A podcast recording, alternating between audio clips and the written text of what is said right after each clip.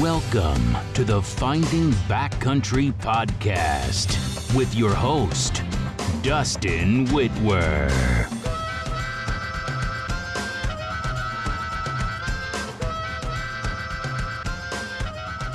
I am Dustin Wittwer, and this is the Finding Backcountry Podcast. Follow along on my journey of learning from the best backcountry hunters each week as we explore valuable information I use to find success in the backcountry. Let's get to the show. All right, everybody, welcome to another episode of the Finding Backcountry podcast where our only and title sponsor is ourselves. In other words, go check out backpacklogistics.com. It is taken off like crazy. This year's already busier than last year. It is a custom builder for your entire day's worth of food for backpacking. So not only do you receive the entire day of food all sealed in a gallon bag. But as you're building it, you can sit and watch your calories, your weight, calories per ounce, and even the macros of all of the food that you've created for that day. Um, and then you can get creative. Each day can be different. If you've got heavy day, light day of need more calories or less calories or whatever, and we will ship that up usually ship within 24 to 48 hours unless like you know the whole team aka my wife and i are out of the uh, out of town or something like that on a trip uh, but i try to let everyone know. So backpacklogistics.com go check out the custom mills hey let's roll back the hunt series. Let's roll it back. I feel like that was such a cool series that i started last year. And if I can be diligent, if I can just be a little bit more, you know, inclusive with it and bring it into the field even, I think it's I think it's a really sweet, valuable series. Um some people man, I listen, I've started listening to a lot of podcasts you know in the last 5 years and I'm going to be honest, I've weeded out a f- far majority of the podcasts that I give a try to for whatever reason. Sometimes it's subject matter that I like, right? Someone talking about mule deer or backcountry hunting or, you know, whatever. Um, you know, backpacking or how to, you know, gear reviews or whatever they're doing for the reason that I start listening I've weeded a lot of them out. Um, just for various reasons. Sometimes there are even people that I know and like in person, but I don't believe they should be a podcast host. And that doesn't mean anything because anybody can be a podcast host. It doesn't matter, right? It's free. But anyway, what I'm getting at is I value the individual solo podcast that I do. It's it's an art. Okay? People who have their own podcast, like I did for dozens and dozens of episodes, and just interview someone else and let them rip off the answers, and the host does 10% of the talking, the guest is the subject subject matter expert. Those are great. And when you get a good host that knows how to do that, and again, I if you go back and listen 90% of these episodes are like that it just takes a different skill set and a different level of podcast host to do a solo episode like this. Talk to yourself in your own head, have a conversation with yourself, and be somewhat valuable or entertaining or inspiring or whatever. And the funny thing is with this podcast, I don't really care if I'm that. Uh, comma, I, I think I do a pretty good job. I think I do a pretty good job. I entertain myself. This is how I go through most of my day just talking to myself anyway, like a crazy person. And so I just did record it. It's not that big a deal. Um, situation driving. So this is going to be, let me back up. This is going to be Hunt Series 1 2023. I'm going to catch you up on where I've been, what I've been doing, how we got to this point, and we'll go from there. So, rolling home, it is scouting season. And I mean, the race is on, right? This is we're we just hit August 1st or so. And you know, if you are after a specific type of animal, if you're after a trophy animal, if you're after uh, a good hunting spot in general, this is the time, right? You need to be locating those things that you're after now and not waiting. This is a mistake that I've been making for years, I believe. Is not that I didn't go do scouting trips, but I wasn't desperate enough on those scouting trips to make sure that I, you know, and let me say this you could go the whole season of scouting and not find anything. And you know what? Part of scouting is not finding what you're looking for, and you check that spot off the box. But if you have, excuse me, if you have a decent idea of what you're doing and you know how to do e scouting nowadays relatively good, then it shouldn't take you, I don't know. I mean, three. Let's let's give a cushion of three. If you do three weekend scouting trips, whether that's, you know, just at, I mean, at bare minimum, a night and a morning glassing in a location, right? I mean, that would be like, eh, you're pushing it. But at very least, and ideally, you pull off a three day weekend like I just did, where you get an evening glass the full next day, so a morning and an evening. You have an opportunity to move camp, like like I just did, on in the middle of that middle day, and then you get obviously the evening and the next morning. I mean that you can feel pretty good about, you know, if we're talking just a backcountry area, two, three, four basins, you know, it just depends how the layout is, but you, the area that you headed in there to hit, you can feel pretty good about it right? Whether it's you set in glass, you know, all four, or five, or whatever that is, glassing sessions at the same mountainside, or you did, you know, evening and a morning, and then you moved, you're feeling pretty good about that area. And so, um, three of those throughout the year, if you, you know, don't find what you're looking for, then, you know, you, you might need to back up to the basics of now again, I'm the first one to say I'm not that good at it yet, but that's where you want to be. You want I think you want to be at the three scouting trips and I've got my target buck, right? That would be ideal. Somewhere in those three scouting trips. I think is reasonable. I mean, if you pull off 3 3-day weekends and you, you know that gives you a morning or an evening, a morning, a night, and a morning.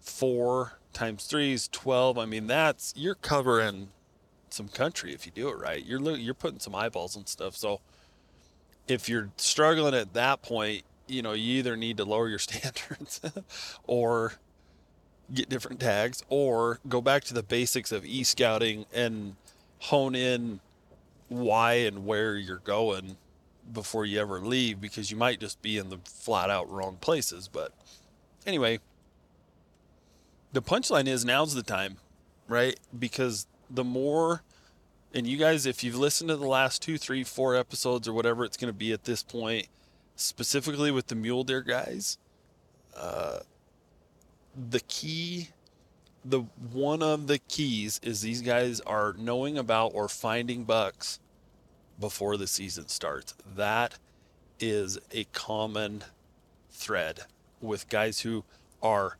purposely killing big mature bucks it just flat out is consistently and purposely killing mature, high scoring, or old deer.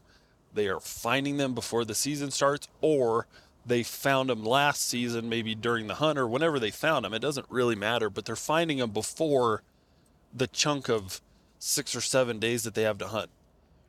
Um, and so that's where we're at right now. The race is on. and it's it, you just a you know a, an hourglass trickling down trying to beat the season opener to find your deer. So this is the this is the tis the season as they say, and that's where I've been.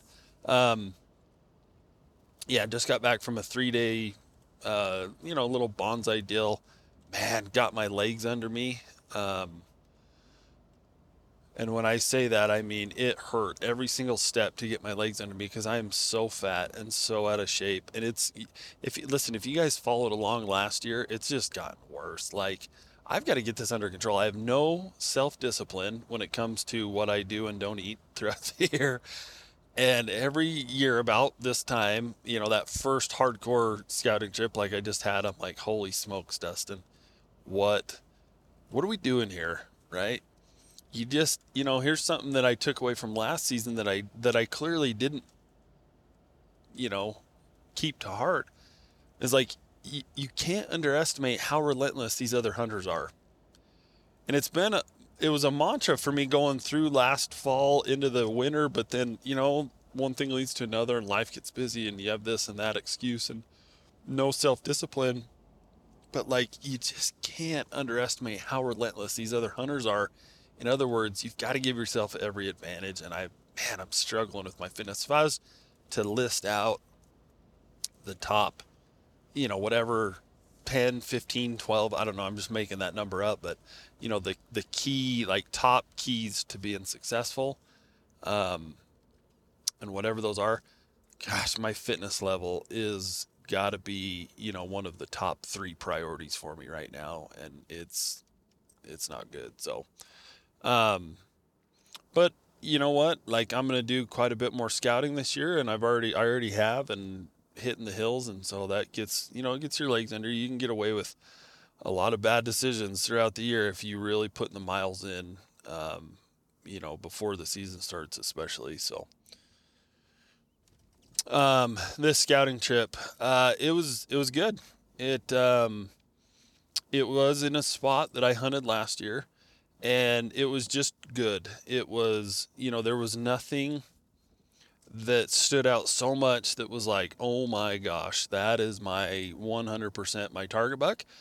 But here's the big kicker this year that I think we're all seeing a little bit is those hard winners seem, and I, again, I just heard a couple people say this and now I've seen it for myself. That hard winter must do something as far as the antler growth goes. It it just isn't the doesn't seem the same. There there were a couple of bucks that were just you know we're talking a uh, end of July, almost the last two or three days of July scouting trip, and there were a couple of bucks that were looked like what I would say you know is grown out or done or you know within ninety five percent of where they're going to be. But there were also deer that you felt like should be grown out more but they didn't look like they were going to grow out more. If that makes sense, you know, there's a difference between a buck that's like, you know, he's he's pushing his frame out and he's really balled up, and you can tell like, oh man, there's, you know, there's 40 more inches to go on him, compared to a deer that's like, you know, let's just put a number on it at like, oh, he's hovering around 160 inches right now, like he should, like like you want to say he's going to put on another 30 inches, but just doesn't have that look, and his antlers are about done, you know. And maybe, maybe it's just bad genetics, but a few of the deer I looked at, I just felt like they're in that weird, like, gosh, man, like I hope you put on another 20 to 30 inches in the next, you know, 10 days or 15 days, and I know that's possible. Um, you know, from guys who are a lot more tuned into it than me, but anyway, we'll see. So, you know, listen, if you find any decent buck after your first scouting trip, that's your target buck, right? And so there's one or two of those from that that last trip that, you know, if things don't go well on these other scouting trips, I mean, definitely probably be right back in there. But, um, you know, also nothing so crazy that I'm gonna dedicate my entire rest of my summer to watching or keeping an eye on. So yeah, I don't know. L- let me know what you're seeing, where you're at. Uh, is it you know, are you seeing the same? Is it just bro science going around the podcast world? Uh, you know, or whatever, because, you know, this info can spread like wildfire nowadays, and it can all of a sudden, it's just, you know, to Robby Denning's credit, he has tried or offered up, you know, different perspectives to debunk some of the just common, you know, just almost generalities that we accept, you know, whether there is some truth underlying or not. You know, we might believe it in a certain different way, like, oh, antler point restriction, you know, puts the biggest bucks back on the mountain or, or keeps bigger bucks on the mountain or something, you know, really blanketed like that. And, you know, Robby goes the extra mile to bring guys on who are experts and you, you know, you get a different perspective and you listen to it and like, okay, like, you know, maybe it's not exactly the way they're making it seem, but it's also not how I thought it was, right? So we, you know, we are we're all learning, um, and so who knows? You know, this stuff, this world podcasting, and everybody has a voice, even you know, idiots like me, and so anybody can make up anything, and if enough people believe it, so fact check me. I'm curious, you know, what you're seeing around your neck of the woods. But yeah, awesome first scouting trip. You know what I did see that uh, is interesting is I saw two different this year's fawns with those, which I was again the way everyone was talking, right? The scuttlebutt going around the the water cooler of the hunting industry was that there wasn't going to be there wasn't going to be a single fawn survive. You know, and even the year and a half old, what would be year and a half for the, you know, the, the fawns from last year were all dead. You know, and I, I can't say I've seen, you know, what would be going on a year and a half or, a, you know, just over a year old fawn from this trip. But I did see two brand new baby fawns. And that to me is, you know, a little counterintuitive for what everyone else is saying. I also saw a newborn, a new baby moose calf. And you know, moose seem pretty resilient to any sort of bad weather, uh, especially relative to mule deer. But still, two two little baby fawns. The elk are doing fine. Uh, nobody needs to worry about that if you're the elk people. Hashtag save a mule deer, shoot cow elk. it's a t-shirt or hat idea that I need to do, but so that was promising, you know, just a small, small sample size of one or two basins, three basins we were checking out, but um, did see a couple does with fawns, which is nice. So talked about scouting, talked about antler development. Um, couple of my weapon setups, you know, the the good and the bad about being someone who's becoming a little more laser focused. I'm not saying I don't have an antelope tag this year. I'm not saying I won't shoot at an elk if I see the right bull. Um, but coming from someone who's kind of laser focusing as much as I possibly can, allow myself or force myself on mule deer. Um, with that, I don't care what weapon I hunt with. I really don't. Uh, I prefer early season high country. So, you know, if it's going to be muzzle loader or archery or even rifle, I like the early season stuff. I really enjoy the scouting. Um, again, the high country in general, the backpacking. Not that you can't do that on a, you know, late October or you know early November, you know, third rifle in Colorado, but it is not doesn't line up as nice or as well. I frankly I don't love the cold. I'm I'm becoming a lot more acclimated to it, where I don't I literally don't care as much um, as I used to just from living where I live and dealing with it for five plus years now. But um, if I was being honest, I just I just prefer you know the early season vibe, the whole deal, the backpacking and the whole nine yards, all the way up to you know say the end of September. Easier to find bucks, I feel like. Um, easier to get tags in general, right? There's just not a lot of um, November, you know, mid November rut hunt, mule deer rut hunt tags to go around. So it's really, really hard to grab some of those. So, anyway, with that, you you kind of like if you want to have a lot of opportunity, I feel like, um, and give yourself the best chance at a big, old, mature buck consistently.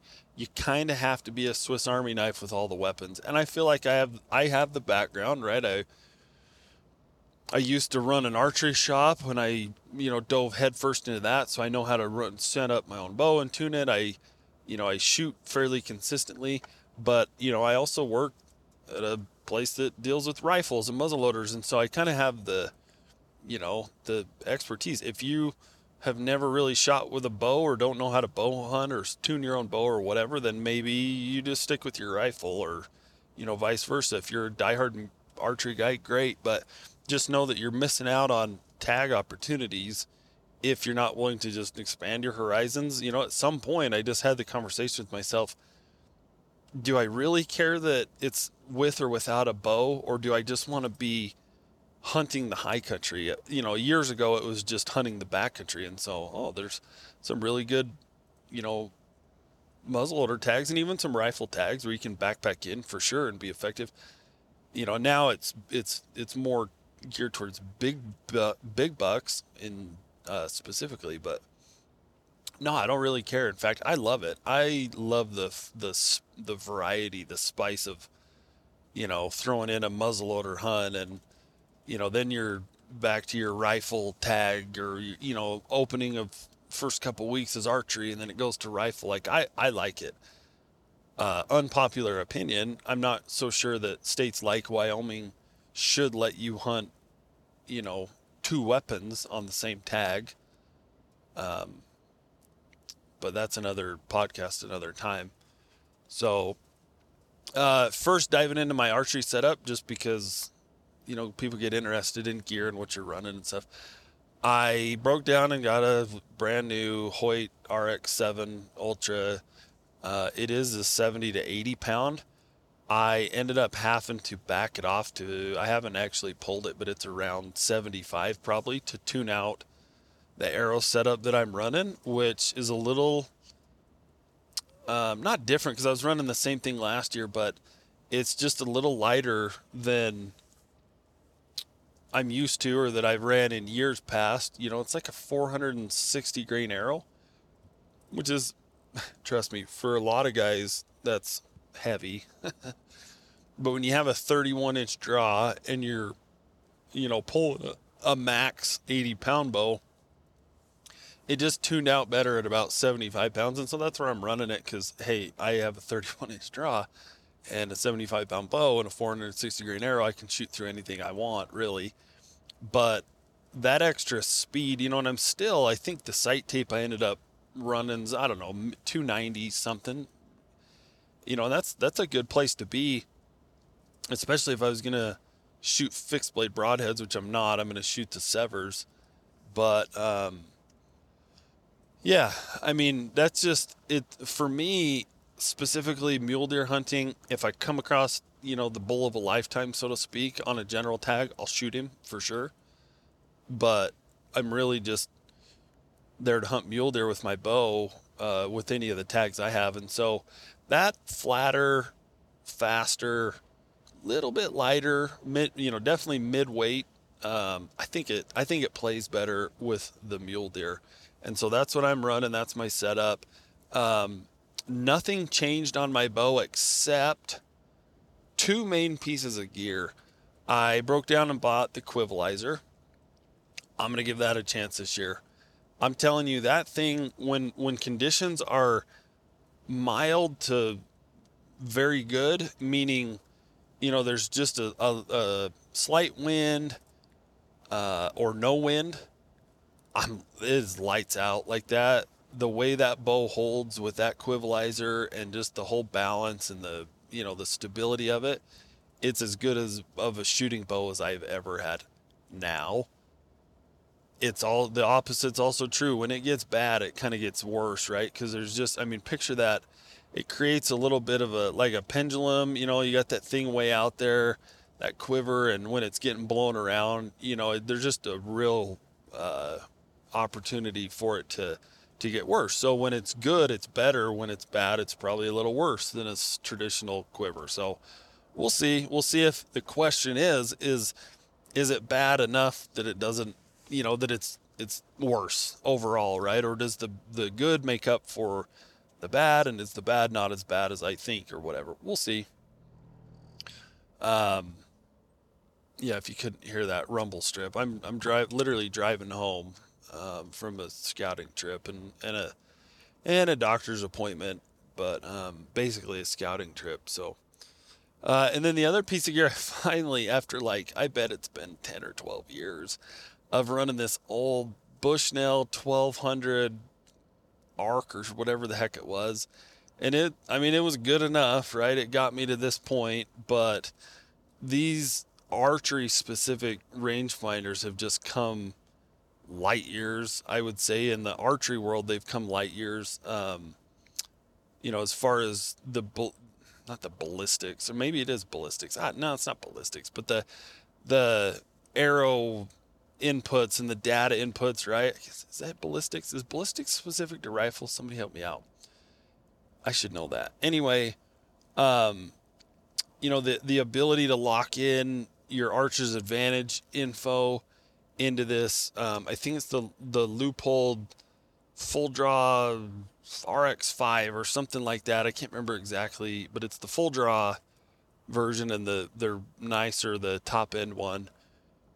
You know, and it just it it should and again I I'm just on the beginning uh, steps of playing with it, but it should give me a little bit better specifically like angle cuts that are a lot more precise and accurate for my setup. So We'll see. It's definitely. I mean, the speed, the you know return of the laser, the accuracy. I mean, all around, it's a little smaller and slimmer than that Bushnell. Like that thing was just. I mean, it was what did I say, ten or twelve years old. So its day was coming.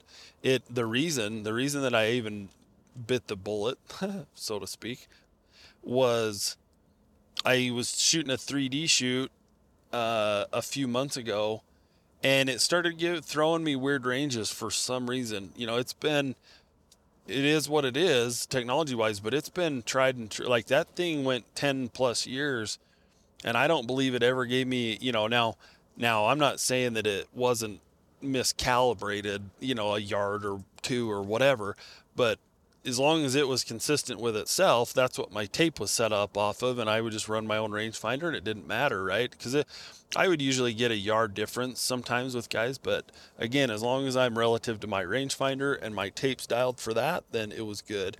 Um, but all of a sudden, started throwing me, you know, it was like a hundred yard target or something. It was foobarred. I mean, it was like, you know, not even close, obvious and had other rangefinders there to prove it. So that's all it took. That is all it takes when you've got a piece of gear like that that you rely on that much. I mean, you're basically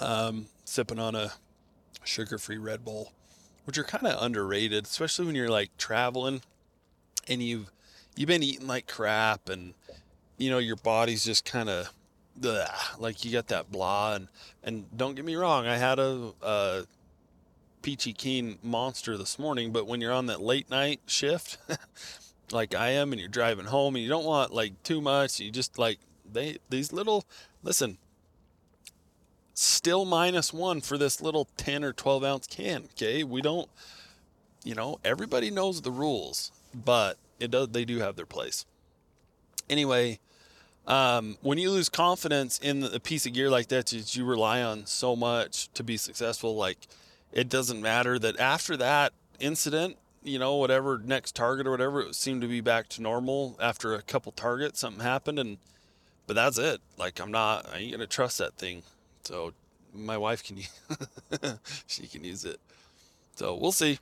Uh, my Muzzy prep, you know, the, the Muzzy for me, I've, I ran this setup out of my, uh, Gunwerks Muzzy for a couple years now, at least two or three years, uh, I guess. And so not much crazy there other than, um, it is a hunt that I'll be using the Muzzy on that is in a state that allows scopes. And so up until this point, I've only ran the open sights. And so I'm excited. I just, I threw a scope on it the other day. Um, little, call it an early prototype of one that we're working on that we have coming out at work. And so that's always fun. Um, but uh, yeah, just you know, it's it's pretty. Even though there is an art to the muzzleloader thing in general, you know, I've I've done a few of those hunts, and so it's just a. I just need to get the scope zeroed and shoot my groups and get you know recalibrate my data, make sure I'm good, and you know, take me one or two more range days, and I'll be good. So, um, so that's there, and then and then my rifle build. So, listen, I I kind of uh, little specialty uh, project that I've had in the works for quite some time, but just an ultra, you know, and this was, this is an ultra, ultra light backcountry gun. Um, all in and done. This was a very specific build, okay? And I'm like I'm very excited about this gun because it it's a very specific build. Um, ultra light. This this gun was built for one purpose, and that is the ultimate backcountry mule deer gun. I'm not saying I won't uh, hit an elk or tip an elk over with it because I'll do it, but and right off, anyone who follows me much is gonna laugh. Uh, no, it's not a six five Creedmoor, but you might even laugh harder because it is drumroll.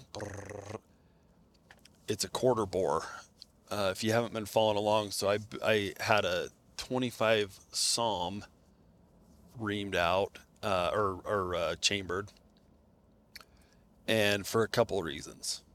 So, ultralight gun, I didn't want anything too big, right? I wanted just enough that it was, you know, a legitimate mule deer cartridge and an elk in a pinch out to you know reasonable distance five six hundred yards or whatever but you know and so in a gun that light this thing uh, all in and done with a titanium suppressor is hovering under with a scope under seven pounds six and three quarter or so and so you just can't get away with you know i felt like even a six five prc which would maybe be the logical answer or what people would think I would put in that. Like, you know, there's a difference between a 134 grain and a 147. Uh, basically the same size cartridge or case, basically close enough. But running the little 130, a uh, couple options. So, and that's the other thing.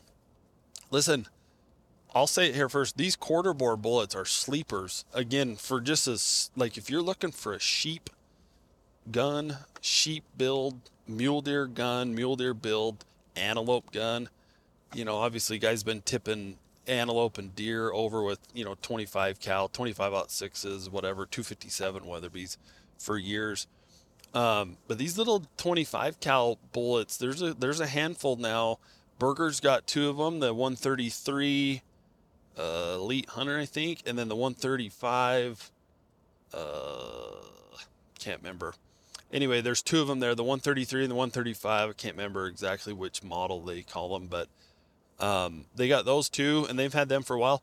Then Hornady came out, just again, almost flew under the radar. Like you know, people don't build a lot of 25s anymore, but they got this 134 ELDM that is what I'm uh, starting the initial load off of build off of, and it's a sleeper, man. Three three something right in there, three three something G seven, and listen, I've got that. If you're a gun nut, ballistics guy, I've got a relatively mild load, right? The top end with H1000 with an 18 inch barrel 18 inch barrel was hovering.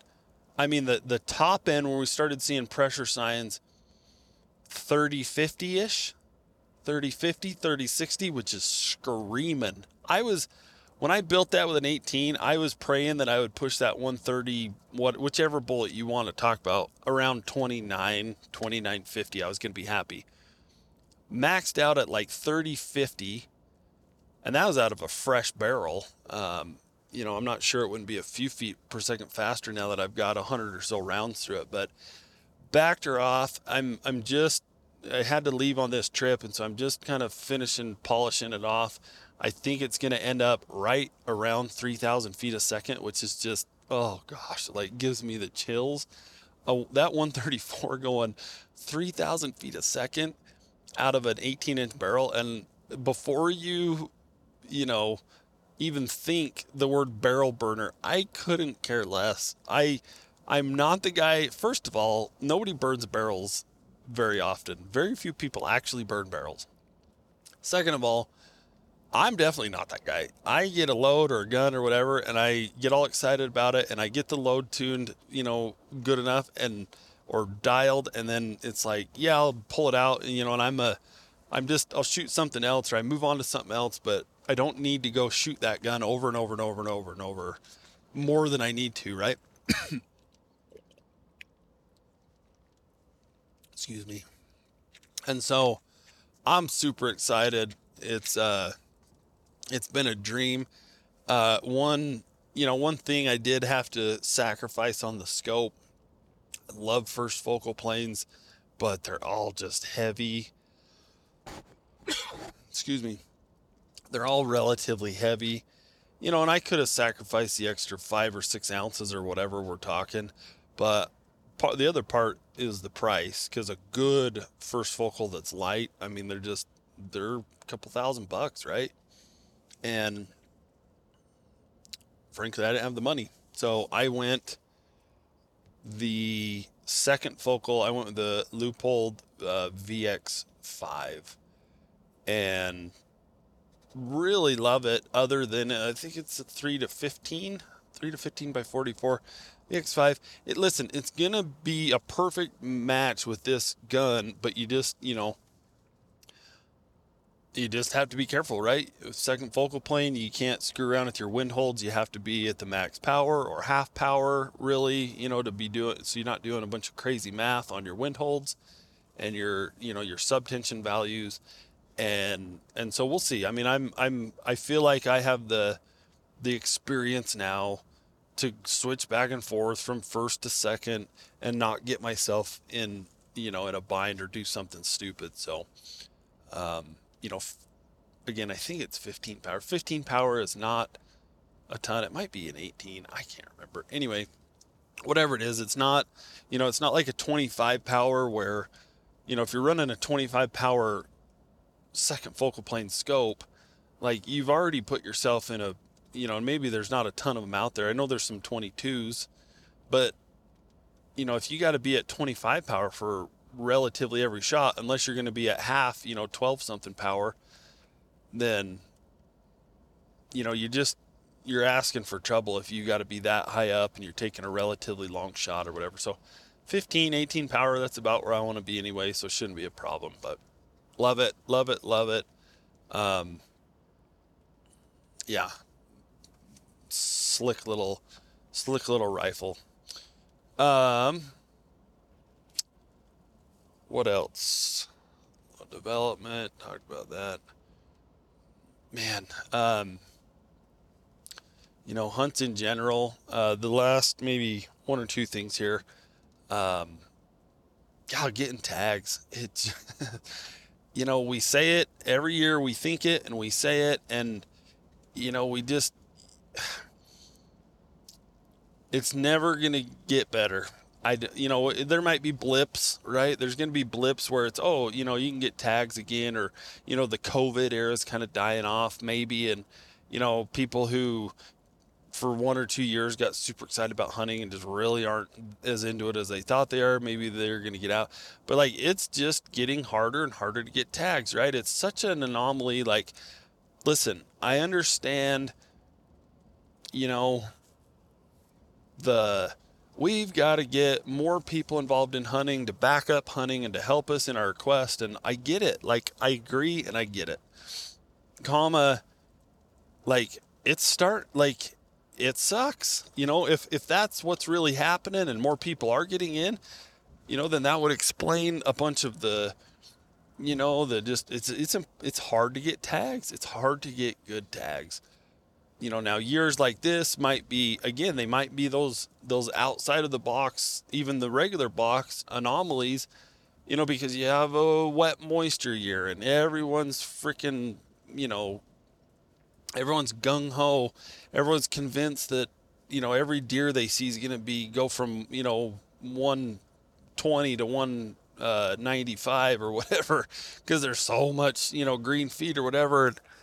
So everyone jumped in, and you know hopefully that even you know, and we're talking the lower the lower half of the West, obviously, but maybe that evens itself out next year, and all of a sudden, you know, my point, the value of my points goes you know, up more than it did and I can draw all the tags I want. I don't know.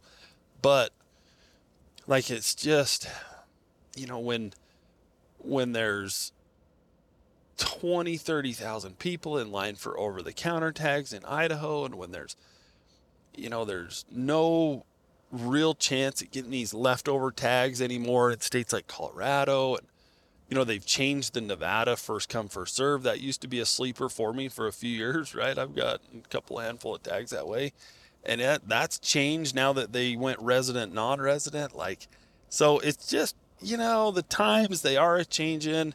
And it's funny how when one state or one group or one people get an idea that, hey, it is time for change, right? For wherever that started, how quickly that mentality spreads and so it's just you know you just you sit back the way things have gone you just can't imagine that 10 or or even 5 years from now but definitely 10 that anything's going to look the way it looks right now and I'm just, you know, in general, it probably will, but a lot of those little fringe, you know, this tag we used to be able to overcount, like it's it's happening, right? Like it just, anyway, so I'm sitting on nothing. Like I'm sitting on nothing other than the laurels of me being a, a Wyoming resident and I can go into the Maverik and get my deer tag that cost, you know, some non residents, depending on where I'm hunting, you know, four to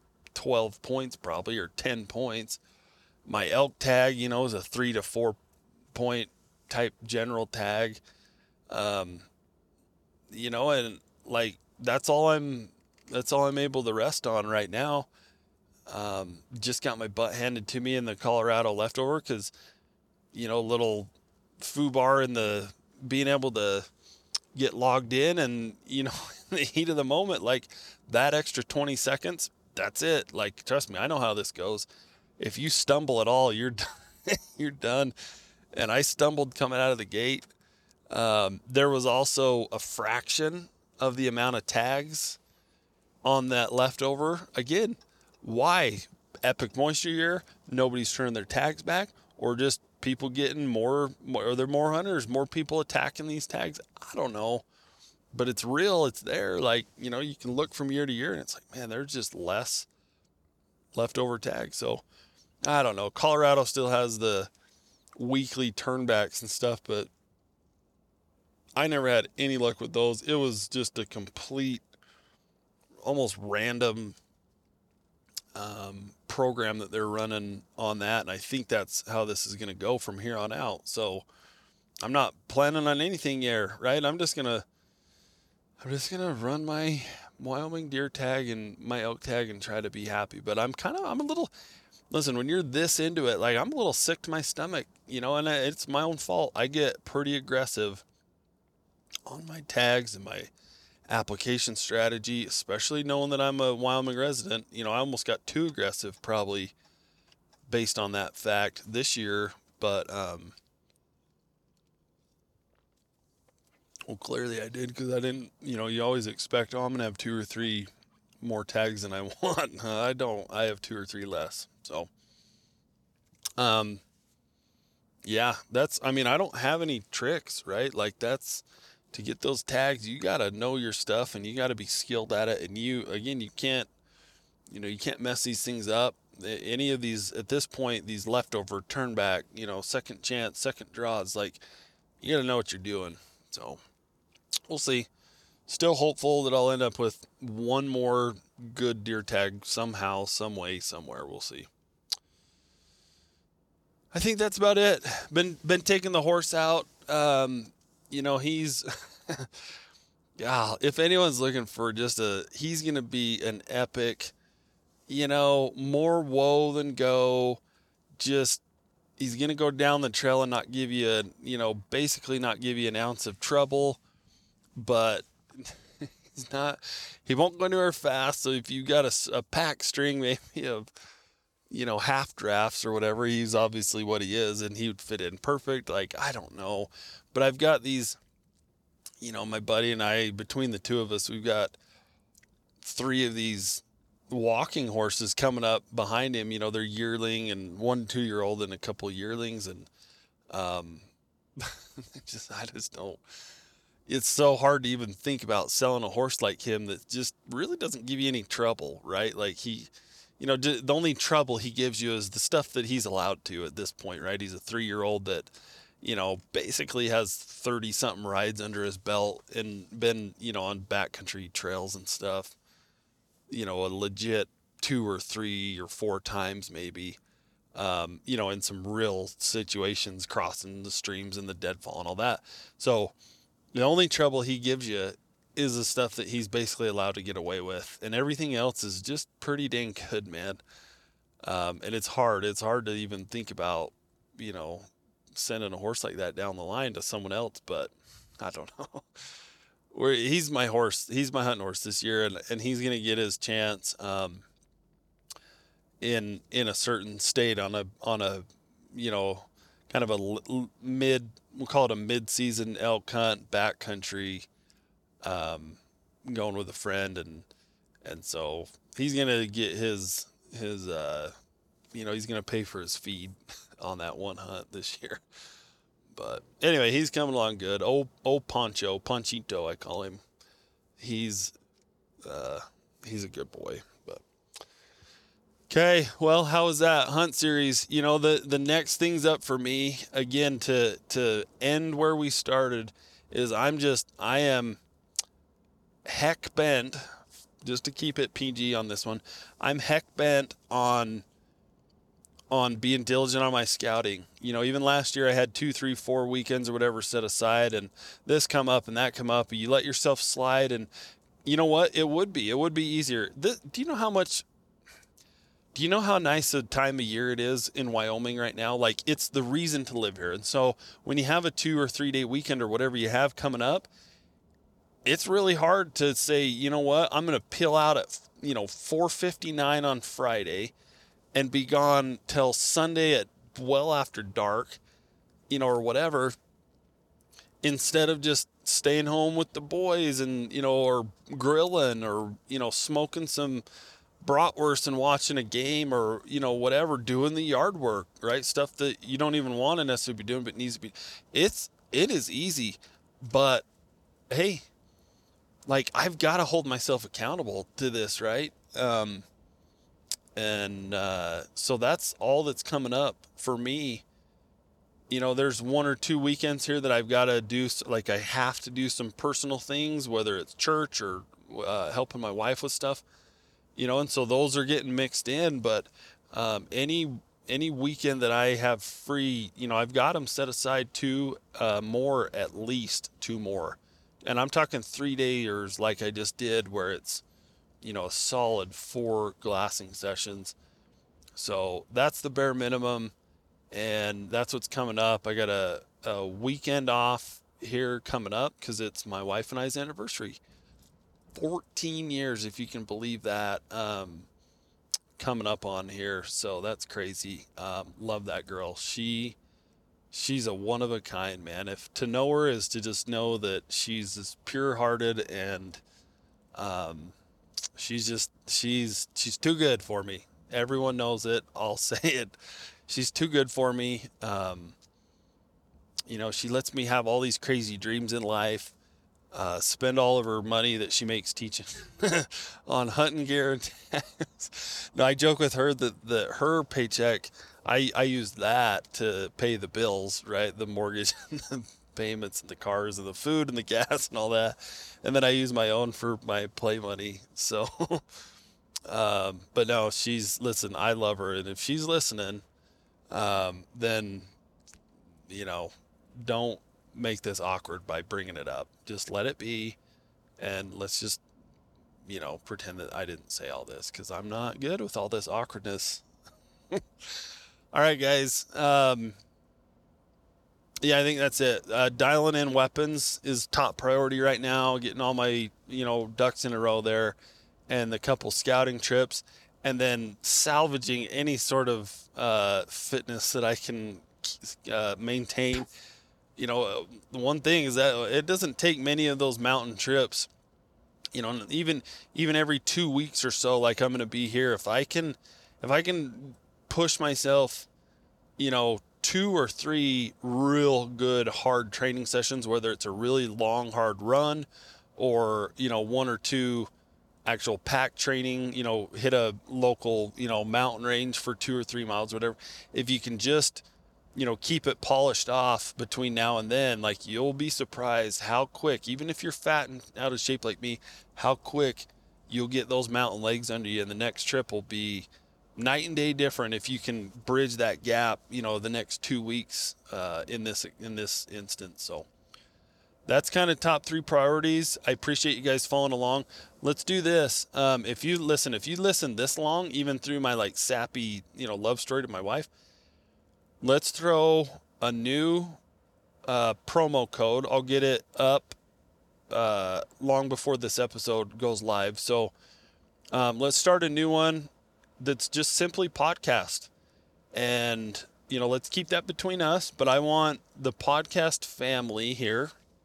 Listen, if you've been a part of this podcast family, from I mean clear back, right? Like what has it been? 5 6 years or something like I mean, you're the real ones, and I appreciate you tuning into my crazy, crazy ideas and all the all the breaks and randomness over the years. So let's do promo code just podcast P O D C A S T podcast, and it'll be substantial. It'll be um, yeah. Let's do let's do a twenty percenter. You know, that's like think about that. If you order if you got a five day hunt coming up and you order five days worth of food, like I'm, I'm giving you one of those whole days for free, right? That, you know, on most orders, that's a 30 to $40 value or so. So podcast, that'll get you 20% off by the time this airs and we'll keep that in place for the short term. And I just appreciate you guys. Backpacklogistics.com, custom orders if you want to utilize that. And uh, yeah, hunt series. It's back, baby. Let's go find some big old bucks. Hey, everybody. Thank you for listening to the Finding Backcountry podcast. If you enjoyed this episode, make sure you subscribe and mention it to your friends. But the best thing you can do, leave a rating on iTunes or your favorite podcast platform. For notes and links to this and other episodes, please visit findingbackcountry.com.